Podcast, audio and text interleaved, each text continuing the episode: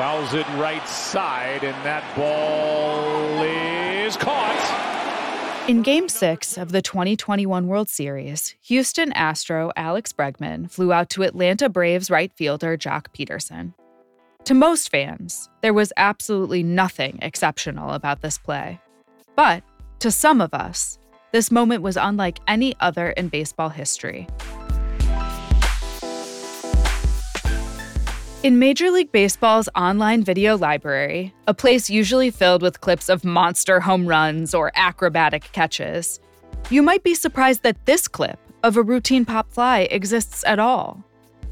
The video is generically titled, Alex Bregman flies out to right fielder Joc Pederson in foul territory. It feels so mundane. So, what made this fly ball different from all other fly balls?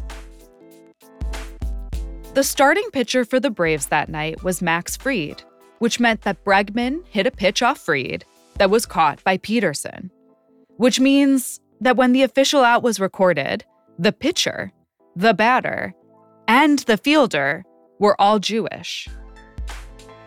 In some ways, it was remarkable just how unremarkable this was. You see, the World Series is like Eden for so many sports obsessed Jews. The beginning, a place where 56 years earlier, a star athlete made a choice and changed the culture forever. In 1965, Sandy Koufax sat out a World Series game on Yom Kippur, making himself one of the best known Jews in America and sealing his place in Jewish lore.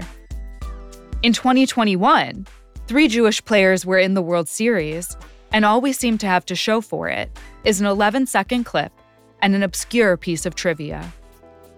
The path from Koufax in 1965 to this fleeting moment in 2021 is not linear.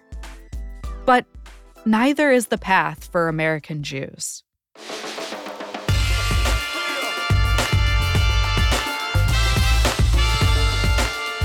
In America's complicated and rich history, sports have long served as a useful tool to examine all aspects of our culture this podcast tells the story of where Jewish and American culture meet. The story of how we have assimilated, how we have maintained our otherness, how we obsess, how we pass on traditions to our children, often by weaving suffering into our narrative, how we take communal pride in ourselves and our successes, and also how we feel shamed by stereotypes and moral failure. There were no stone tablets shared down with us when we arrived at Ellis Island to tell us how to be an American.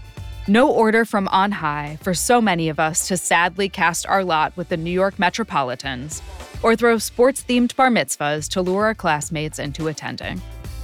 But somewhere in our contemporary history, American Jewish culture imprinted itself onto sports, and sports imprinted itself onto Jews.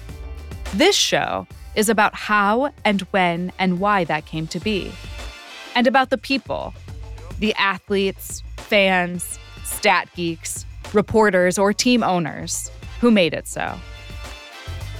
I'm Meredith Shiner, and welcome to the franchise Jews, Sports, and America.